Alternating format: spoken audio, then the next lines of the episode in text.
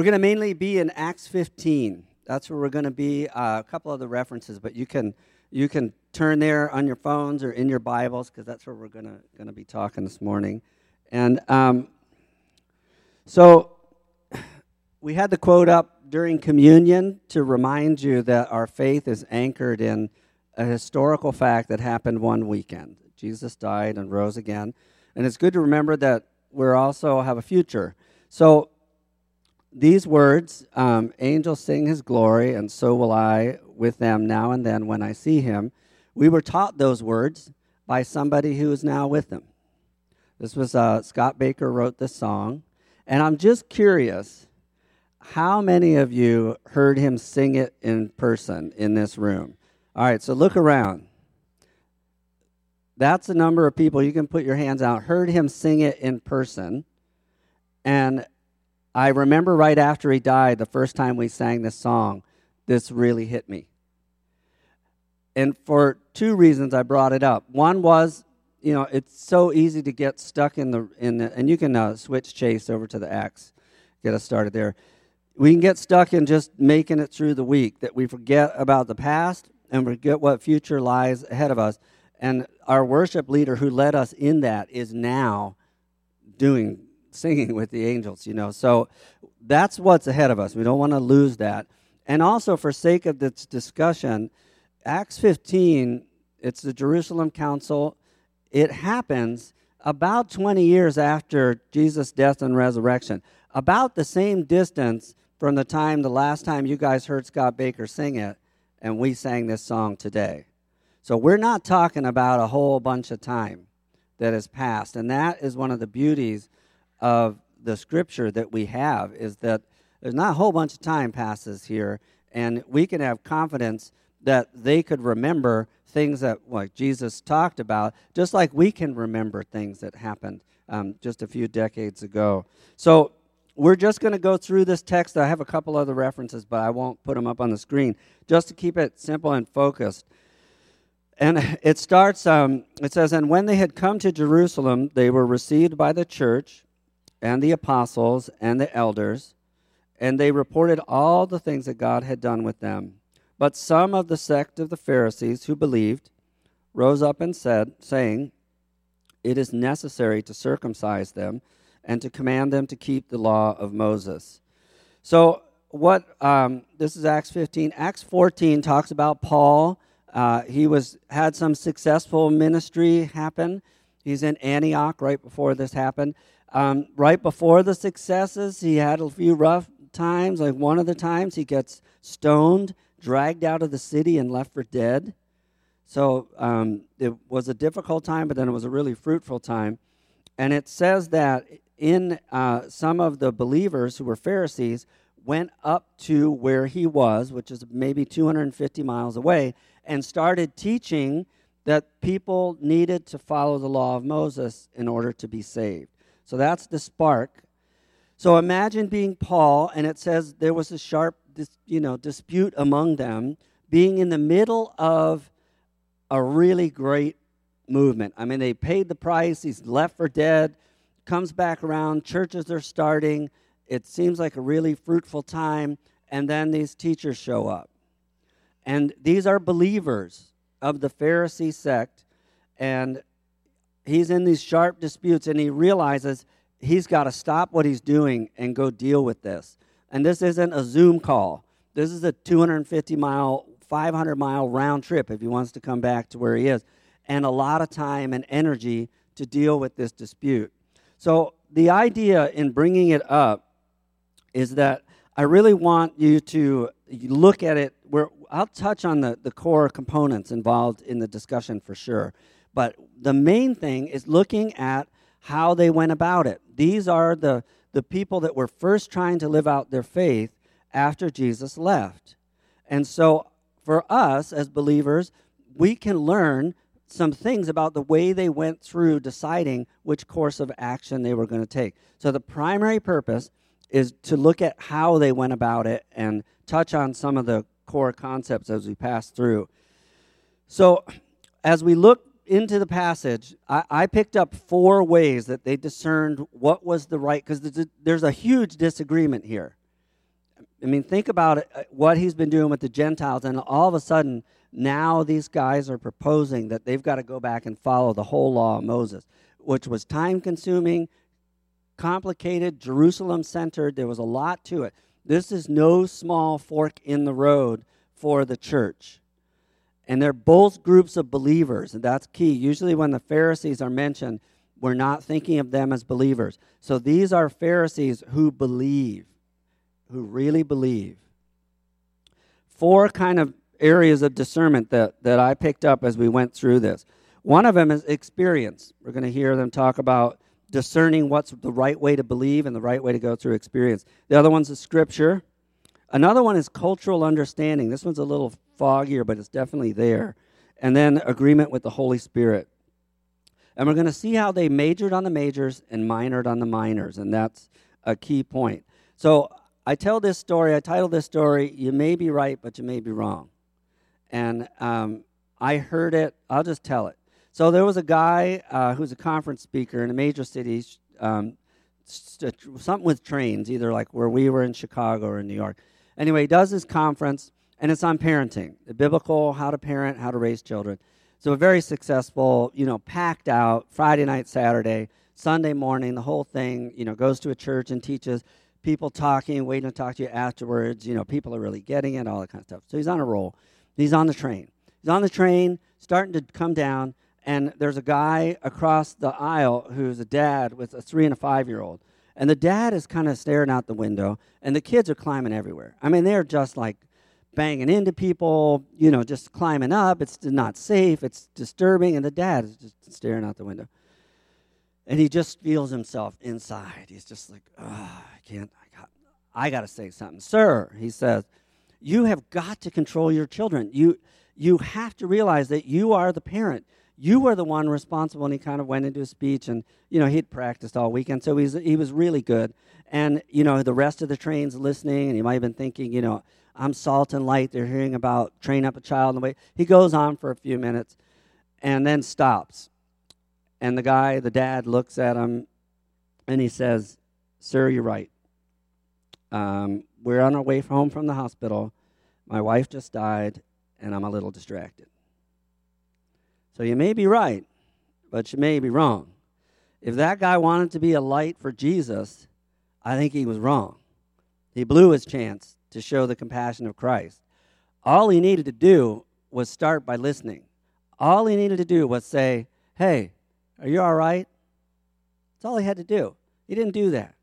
He had a speech, he had his monologue, he, it was his key topic, and it was the thing that he thinks about. And so as soon as he saw that it was needed in society, bam, he launched into his monologue. But I don't know that he represented Jesus. So as well as he could have, you know. So so that's the idea. You may be wrong, you may be right. So as we go, you can go to the next one, Chase. Um, and with that one, my left hand doesn't work as well for this job.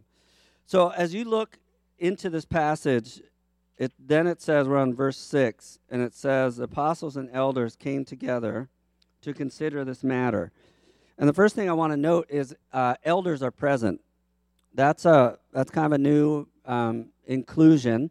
So uh, we're guessing, I'm guessing we're 18, 20 years into the Christian body, you know, growing maturity. So there's, uh, there's presbytery, presbyterion, they're, they're elders. It's a new term, so there must have been non probably non apostles, people that had developed in the faith that are leaders, and they're coming together to consider this matter and to, to talk about it. And when there had been much dispute, so it's okay to disagree as Christians, Peter rises up and he says, Men and brethren, you know that a good while ago God chose among us that by my mouth the Gentiles should hear the word of the gospel and believe. So God, who knows the heart, acknowledged them by giving them the Holy Spirit, just as he did to us, and made no distinction between us and them, purifying their hearts by faith. And in the Greek, it has more kind of in the early days. So the early days were only, you know, not more than 20 years earlier, but he's he's he's drawing his argument back a little bit into history of, of even if it's recent history And he's talking about what happened in Acts 10, where he gets called to go to Cornelius's house and and eating with the Gentiles and eating the food they ate was something that was just repulsive to him probably culturally but also forbidden in his mind and yet he's called to do it. And so that's why he's saying by my mouth. I'm the one that actually you know, you guys just remember I was the one who got foot number one in the door here on this kind of thing. And he just reminds him of that. And in this phrase, there's um, in verse 8, it says, uh, God who knows the heart in my version. But in the Greek, it's, it's a compound word, um, and it's heart knowing God. And I thought, that's a good thing to remember that we have a heart knowing God. That's the kind of God I want. And I'm glad we have a being in the universe who is a heart knowing God, but I am not that being. So when there's a dispute or a disagreement, I can't, I can try to, uh, a, it'll happen in a, in a dispute. As you hit one level, then sometimes it can go to another level of judging people's motives, or you're just saying that because of this or that. We're not heart knowing beings. God is the only heart knowing being, and I'm going to leave that up to Him. So when there's a dispute, we've got to stop at a level that starts judging the heart. So we get this picture that Peter ties it in. He's the first one up, and this is clearly an argument by experience. He's, he's really talking about this is what happened to me. This is why I think what I think about this issue. So, um, he recognizes and he elevates the importance of the Holy Spirit being given to them. Remember, that's kind of new. It's not something they've been around for hundreds and hundreds of years to, to read about. It hasn't been long, really, since Pentecost in human terms. And so they're figuring some of this out too, but the Holy Spirit is a big part of what they do. All right, um, Chase Flipper over there. Verse 10. Now, therefore, why do you test God by putting a yoke on the neck of the disciples, which neither our fathers nor we were able to bear. But we believe that through the grace of the Lord Jesus Christ we shall be saved in the same manner as they. So, this concept is Peter still talking. Um, he says, Why do you test God? By putting this yoke on. Now, these two concepts are huge concepts. Paul we don't hear from Paul describing it. Most of you will be thinking into Romans now. Um, you might be thinking into Galatians too about the law. But and I'm I'm guessing Paul probably talked about those things or at least some form of this argument. We don't hear it from him, but Peter is is is focused on this tradition, this bearing this yoke. And I want to try to get you in will as we go through this dialogue we, uh, we hear from Peter, we hear from Paul, and then James stands up. And they're all kind of on the line of thinking, of explaining the side of why we should make it easier for the Gentiles, Gentiles to be included. And let's just remember most of us in the room here would be Gentiles. I mean, as best I can tell, my people were Celtic. So I would have been on the Gentile side of this discussion. And so try to go with me on this. Imagine you're in the council and you're hearing this stuff, only you've been arguing the other side for a while. Like you're one of the Pharisees uh, arguing, because I think they have a legitimate point. So Peter's up there, and this is what he says. This is Luke's summary of what he says. I was sure it was more. But imagine two of these guys kind of sitting next to each other, and um, they're hearing him go to test God, and, and one of them Joe leans over and he says, um, Frank, you got to stand up and say something. I mean, test God by doing what he said. And I mean, God's pretty clear about the obedience thing. And Frank says, Hush, Joe. Remember, um, we were on the wrong side of this whole thing when it mattered two decades ago. And, and, and Joe says, Still, you've got to say something, Frank. Shh. Frank says, That's the rock up there. Do you, you know who's talking? That's Peter the rock. And Joe said, I know, but but didn't Jesus say, Get behind me, Satan? I mean, the rock can be wrong. Say something. So here's what they might have said. It is not in there. We don't get anything, but I'm filling it out in the room. if I were on that side, I would be saying things like this. I would be saying, What about the temple? I mean, what about the feast? What about the sacrifices? I mean, these are things God set up. I mean, what are you are you wiping all that out? I mean, let's just think practically. We the temple's in the best shape it's been ever. I mean, look at it. Uh, we work, my cousin's been working on that thing for decades. And you're just saying we don't need it anymore? And I'm not equating liberty with the temple.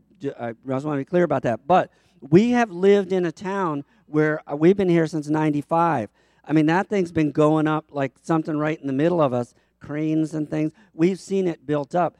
The temple was being built up during the lifetimes of these guys. And so it was a pretty impressive thing.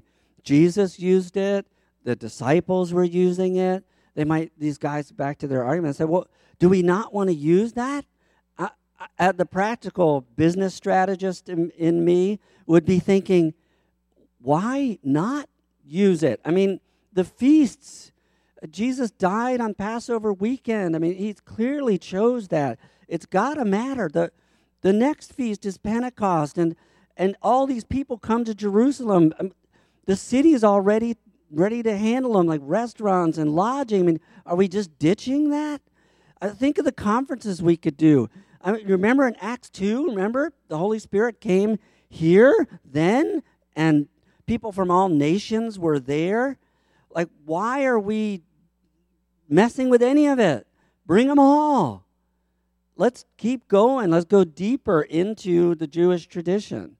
So there's an argument on the other side. I, we don't know that much of what it was, but my point that I want to make is this was a meaningful discussion. This was something that was back and forth, and I, I doubt they said what I said, but my point is they said something, something along the lines of no, no, no, no, no. Your experience and your vision and all that doesn't line up with Scripture and we want to stop and, and talk about it. And there's real benefit whenever we have a dispute and we can dig into Scripture. It's a rich, worthwhile experience, no matter what side you come out on. So, and he talks about this yoke idea. And I, I want to pause here in our historical discussion to just put something out um, to us. That yoke, are we putting a yoke on ourselves or on those around us that they can't bear. That's just something to consider and something to bring before the Lord. And a yoke would be a set of expectations that you just can't bear. And as a matter of fact, the people around you can't bear. And if you ask the people around you, they would wish that you didn't make yourself bear it because you can't. So, that yoke concept right in the middle of it we are passing on concepts of what it means to follow God, and we are following a stream of thought, and it is good to stop and evaluate why we do that, where that came from, and are we able to bear it. Okay, so um, Chase, you can you can do the next one too. All right. So then um, the multitude kept silent and listen to Barnabas and Paul. So now it's Barnabas and Paul's turn, and they declare how many miracles and wonders God had worked through them among the Gentiles. And then they had, when they had become silent, James answered, saying, Men and brethren, listen to me. Simon has declared how God at first visited the Gentiles to take out of them a people for his name. And with this, the words of the prophets agree, just as it was written. So you have um, an interesting word uh, verse 12 and verse 13 talks about them becoming silent. So there was some order there. Uh, learning how to speak and then learning how to listen is key to this. So you see a little order back and forth.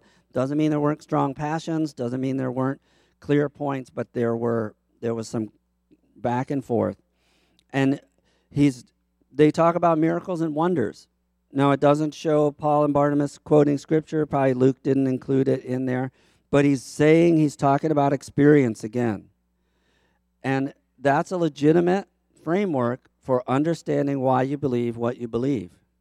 it should fit into all the other four, but it should be part of it. Experience is part of it. And I bet you if I asked, some of you in the room have have experienced something that would be supernatural. And you've had the experience of maybe sharing it, knowing that it seems like half the people are thinking, yeah, I don't know if that really happened. But God still moves supernaturally. And that is what Paul and Barnabas talked about miracles and wonders. They are part of our history, and I would argue that they can be part of our present as well. We shouldn't discount them if we hear about God moving that way. So uh, then James leads them into Scripture. So we talked, um, and again, this is what Luke shared. Uh, Peter and Paul and Barnabas talk about experience, and then, and then um, the next slide, they go into the prophets. It's Amos chapter 9. And this is what James chooses to put forth, and so we'll read it. After this, I will return and will rebuild the tabernacle of David, which has fallen down. I will rebuild its ruins, I and I will set it up, so that the rest of mankind may seek the Lord, even all the Gentiles who are called by my name, says the Lord, who does all these things. There's a lot of first person pronouns in here. So we got to remember whose whose church it is and who's doing the main things. Jesus. That we got to keep in mind. And when you're you know, you're looking at James, you got to remember who James is. Uh, James is the pillar of that church, and he's trying to lead and bring it into focus now and he's he's shifting the discussion from the uh, from the experience into the scripture and pointing out that this has been something that God has wanted to unfold for a long time. Now again, back to your Pharisee group. They might have been thinking exactly. I mean the tabernacle of David. That look at it. I mean we're there it is. Exactly. So I, there probably was further discussion after this and one thing, I, well, we won't go there, but they'll come to conclusion and a letter is sent out and it seems like the matter's closed. Acts 21, James and Paul talk again. And it's clear that there's still some things. James has a little bit more to say. So I want to encourage you, if you enter disagreements over how Christians should live, you might not solve it all in that argument or that writing or whatever. Neither did the early church, but doesn't mean we need to br- don't need to bring clarity on it.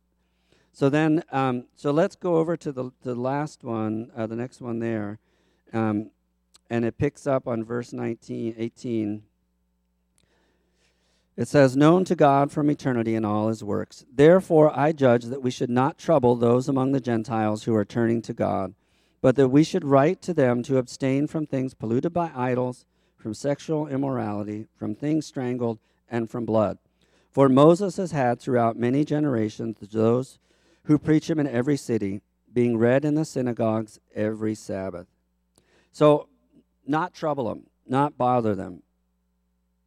Now, I don't know exactly why he did this. Maybe it seems, again, I'm not arguing with the scripture, but had I been there with slightly different viewpoint, I don't know if I would have focused, picked my three things, or the sexual immorality I get, but the, the other three seem to refer to food, right? I might have picked like some other things to keep and emphasize out of God's instructions to the nation of Israel.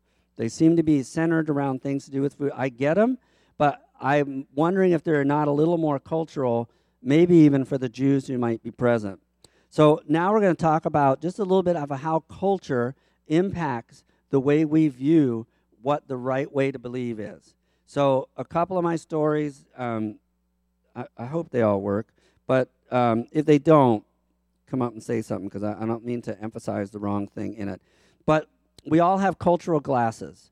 We see things through our culture and we think it makes sense. So um, uh, there was a wise Christian who straightened me out on this with a story about a guy who came from another country to uh, they had to be evacuated right away, so they hadn't planned on coming to the states. They get he and his family end up in uh, the states the first night. The dad goes out to a restaurant because I want to check out how these people eat um, he goes, it's meatloaf and mashed potatoes. Could have been a little spicier, but by and large, it's pretty good. But he ate with his hand like he always did at home. And um, people looked at him a little bit, but he didn't really notice too much of that. But he goes home, and his wife and kids said, well, How's the food? He said, Food was fine. Kind of bland, but it was fine. Um, but these people are unsanitary, so we're not eating in restaurants. And the kids are, Why? What, ha- what is it? Well, they don't eat with their hand. They eat by taking twisted pieces of metal that have been in the mouths of thousands of strangers, and they just put it right in their mouths. So we're not doing the restaurant thing. And, and the kids are like, Really? I mean, do they clean it? I, he said, I think there's a, like a, a, a teenage boy comes around with a tray and he carries it through one door and, and it comes out. And I think they think it's, it's clean after that. So, no restaurants. Cultural glasses. We kind of look at things um, differently. So, you know, when now go to the other side, and I, I'm trying to think how to best tell this one. All right, I didn't ask my wife beforehand about this one, so, but there are cultural things that um, when we first started dating, we met in Chicago. Kirsten's from Ohio. I am from Baltimore. So um, the second time she came to meet my family was in the summer, in August. And my mom was a really strong believer, strong teacher, and had this great group of women friends who loved to be together. They were really engaging, and they loved to study the scripture and talk about the books they were reading and all. So Kirsten really liked them the first time she met some of them. She comes, uh, we I pick her up at the airport. Uh, I come to our house, and everyone's out back. So I walk around the house, and a bunch of the women are back in the backyard eating, and they yell for Kirsten, Come on over. So I go into the house, and then I came back out of the house, and for the first time, I saw my culture differently. Because these women, first of all, my wife was a vegetarian from the Midwest. These women are eating crabs. So if you have how many have seen people eat crabs before before i go into it? So in our culture completely normal was a picnic bench newspaper a bucket at the end and a wooden hammer and you are just whacking away. Now to kirsten these looked like spiders from the chesapeake bay and even I spent a lot of time on the Chesapeake Bay and didn't particularly like the thought of eating something that ate what was on the bottom of the Chesapeake Bay. But that's what these things did. It looked just like the creepy things that God forbids the Israelites to eat. I mean, so they're just whacking away, ripping them off, you know, breaking them in half. And Kirsten is not sitting at the table with the women, she's just sort of there. And my dad rescues her and brings her over to the grill and I think made roast vegetables. So I saw my culture through different eyes. And I don't know how they exactly made their food, the Gentiles, but that might have grossed out the Jews. But if they did enough of it, it probably seemed normal to the Gentiles. So again, I'm as this decree goes out, from my perspective, if I'm thinking as a, a Jew, and that's probably more I think about it from their perspective. When they send out the decree to do that, I'm thinking that's pretty light. You know, the whole circumcision thing gets skipped, it, it, which could be a relief to some of the people. You know, they just talk about this, which you think, oh, that's no big deal. Well, to them, it might have been a big deal. And think there might have been arguing on the backside of that. Of do you really? I mean, do we need to do that? I mean, didn't uh, Peter's vision say rise, kill, and eat, and and that, that, don't call anything common that I call clean. And they could have. And one thing to remember, uh, it's 50 AD, so there wouldn't have been a, maybe a little bit, but probably no written text. They weren't quoting, uh, turning all of them with their Bible, arguing, you know, Matthew or when Jesus talks about you know purifying foods it's the heart, the stomach, it just gets eliminated, all that stuff. They probably wouldn't have been quoting that but they might have because they would have heard him say it, and people in the room would have been talking about it. But even that would have been different. So I, um, I'm talking about coming into the Christian culture a little bit here, as most of you know, I didn't grow up with the culture. Uh, I didn't become a believer till I was 20. So I came into it, and um, and some of it was just different, to be honest. And I could see certain things that Christians did throwing off my friends. Now, some of the things I didn't do, like not drinking, they got. I mean, they appreciated the designated driver. In fact, they found it kind of interesting. I remember being packed in a Volkswagen bug with like several drunk guys coming from the bar to back home, and we had to go through a police checkpoint and they suddenly got locked in on the breathalyzer test, wanting to see it come up 0.00. And as only drunk guys can do, they locked in on it and they began to bounce in rhythm and chant as we were in line waiting for the test Give him the test! Give him the test! You know, so as I got up there, window down, the police just laughed and waved me through. But not drinking, that made sense a little bit. They didn't want to do it, but they didn't mind me not getting drunk with them anymore. But if I'd have said we can't do crabs anymore, they would think that's just taking it too far. So for some of the Gentile believers, getting back and talking about this food thing might have still been an issue. I want you to just get into the moment of seeing how this kind of thing played out for people trying to live out their faith and then for living out the faith in the communities that they were in. So culture can do it. Um, they would have understand. Uh, like I'll give you another one. There, I was speaking in another country, and I had been there uh, a couple times, and I spoke in the churches, and I noticed that the leaders, when they spoke about something important, they would do this. They would roll their eyes, they'd look at the wall, and the more I uh, realized when they talked, they did this all the time, and they never ever looked out at the crowd. I did that all the time. I mean, we were taught to speak that way and gauge with the crowd. Look, if I spent this whole sermon going like this, you know, what would you think? Something's wrong with that guy. Well, where I was teaching, they thought something's wrong with that guy because I was looking right at him, and I, I think it was too it was wrong for me to do that. But to me, it was just normal. And and I remember the first time I noticed, thinking, oh, maybe they're not doing it right. No, I wasn't doing it right. People in that culture, if you looked at them during the sermon, they would accidentally think you were talking about them. So I just accidentally looked at Keith. I didn't look at you, Delaney. I looked at Keith. But I'm not saying, Keith, you're culturally failing. But that was something that they may have picked up had I looked at them. So we need to understand how what we live out impacts the culture around them. And, and this concept that we are, um, we are putting a yoke forward that people are supposed to follow. I would just encourage you to be thinking about why you believe what you believe. We have uh, cultural things that come with being Jesus followers, and we need to consider them in light of Scripture, in light of experience. One of them I noticed here was um, when we got here in the 90s, Kirsten had the idea to do a swing dance. We had a blast.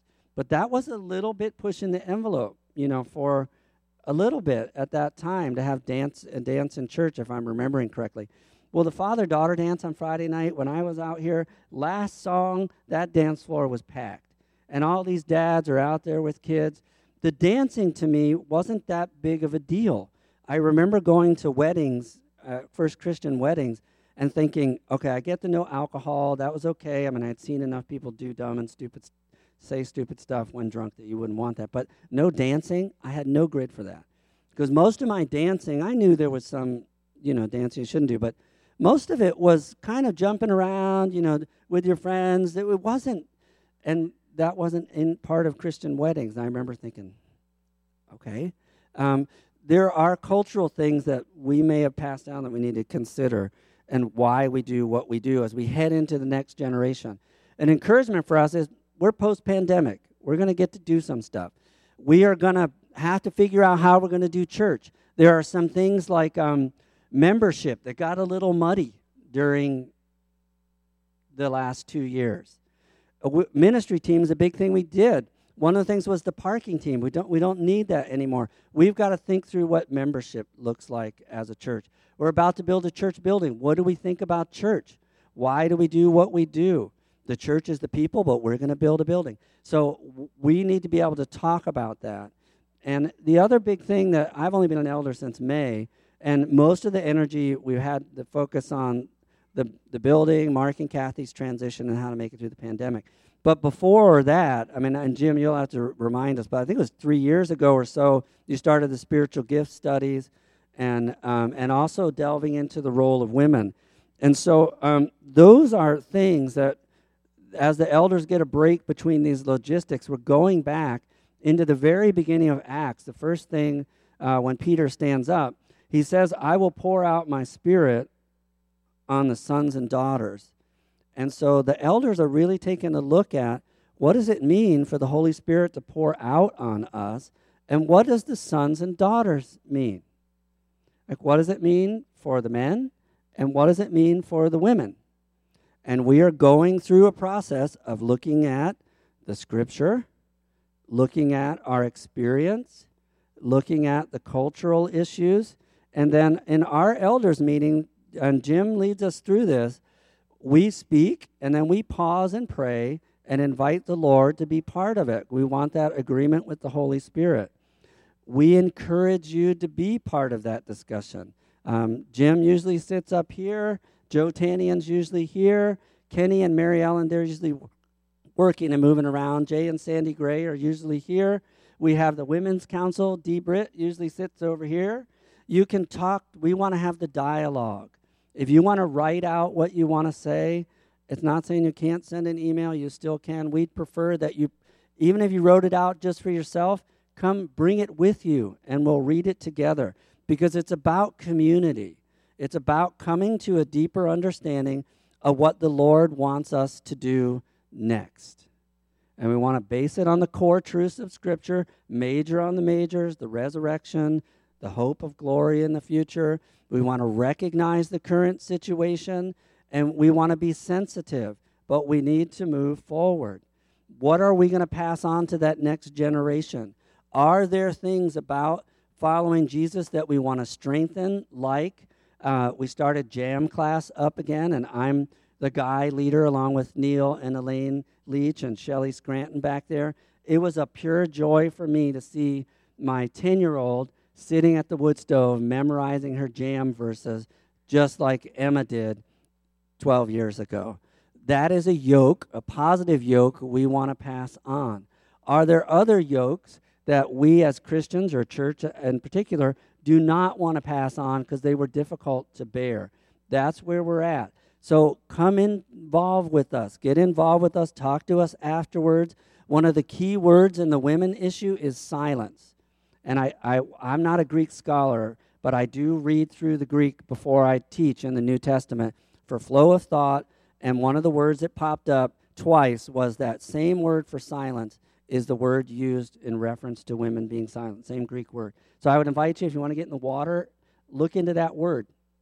But dialogue with us. This is something we want to do together with you. So I'm going to pray. Otto, are you going to come up and share? And then Richie and Julie, if you can come up and be ready to, um, to sing.